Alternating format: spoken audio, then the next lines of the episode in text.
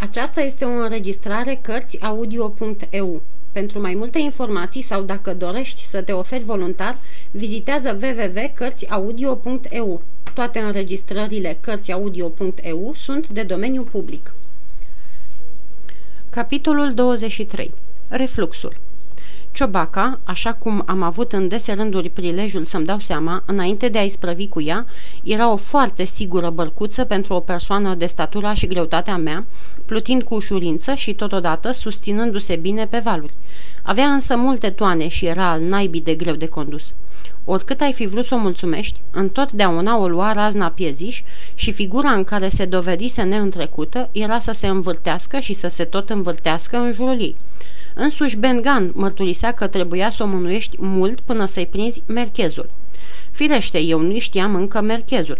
Se învârtea în orice direcție, afară de aceea în care voiam eu. Mai tot timpul mergea cuvântul în coastă și sunt mai mult ca sigur că, dacă n-ar fi împins-o refluxul, n-ar fi ajuns niciodată la goeletă.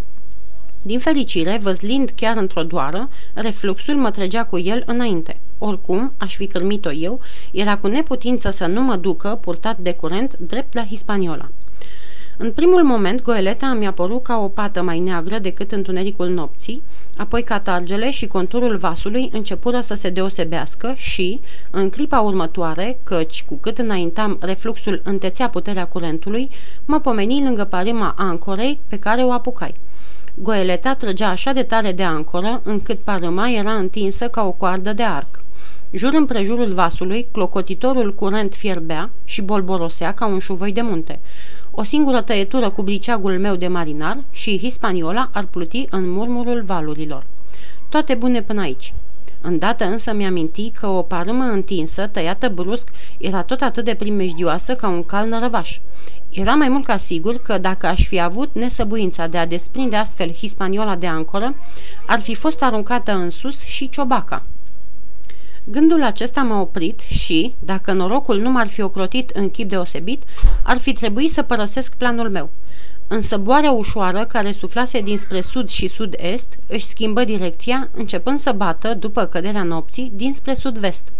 Tocmai când chimzuiam ce să fac, o răbuvnire de vânt se stâlni, prinse în piept Hispaniola și o sili să se urnească împotriva curentului.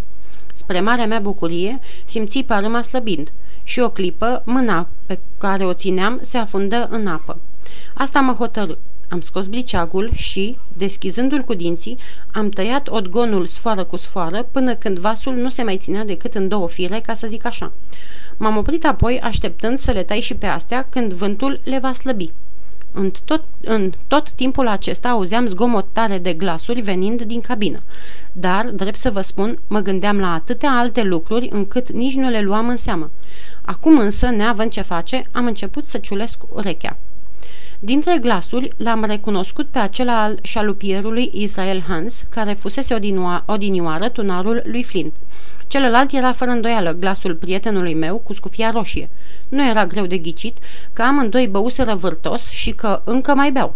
În vreme ce ascultam, unul din ei deschise sughițând fereastra de la pupa și a zvârlit ceva afară, un clondir gol, desigur. Dar nu erau numai beți. Se simțea că sunt și mânioși foc.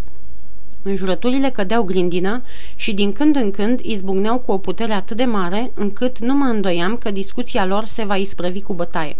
Dar de fiecare dată gâlceava se potolea pe neașteptate, glasurile măriau mai surd, până se stârnea un nou val de vijelie care, la rândul ei, trecea fără alt rezultat. Pe uscat vedeam focul mare al taberei, arzând învâlvorat printre copacii de pe țărm.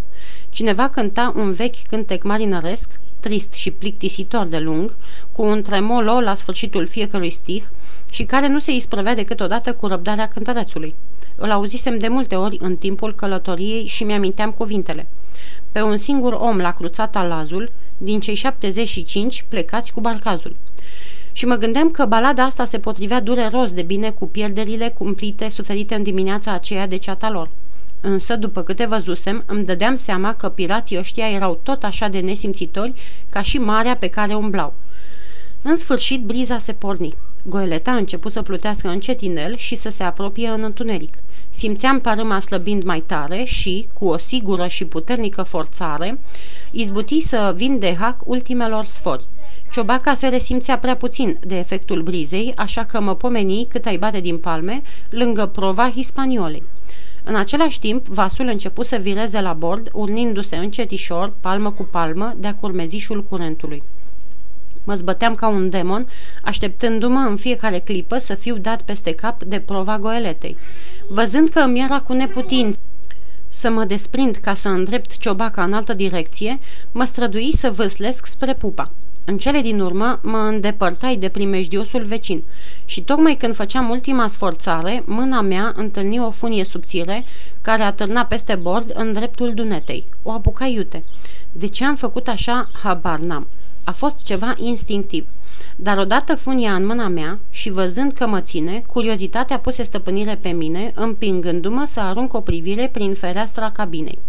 Ținând strâns funia și punând succesiv o mână după cealaltă, mă ridicai în barcă până la șold cu nemărginită băgare de seamă și putui să cuprind cu privirea plafonul și o parte din interiorul cabinei. În timpul acesta, goeleta și mica ei tovarășă alunecau destul de repede pe apă. Într-adevăr, ajunsesem în dreptul focului de pe țărm. Vasul bălăcărea, cum zic marinarii, bălăcărea în gura mare, croindu-și drum printre nenumăratele vălurele, într-o necontenită baie de stropituri și, până nu, mi-am, până nu mi-am aruncat ochii în cabină, n-am putut pricepe de ce paznicii nu se alarmaseră încă dar o singură uitătură mi-a fost de ajuns. Numai o uit- uitătură am îndrăznit să arunc din neastâmpărata mea luntre și dintr-o privire l-am văzut pe Hans și pe tovarășul lui încleștați într-o luptă pe viață și pe moarte, unul cu mâna îmberegată celuilalt. M-am lăsat pe banca de văslit tocmai la timp, ca să nu cad peste bord. Nu putusem vedea nimic altceva decât două chipuri înroșite de furie, mișcându-se sub lampa care fumega. Am închis ochii ca să-i obișnuiesc din nou cu întunericul. În acest timp, pe țărm, neisprăvita baladă încetă în cele din urmă și întreaga adunare de tâlhari din jurul focului de tabără începu să cânte în cor refrenul pe care l-auzisem de atâtea ori.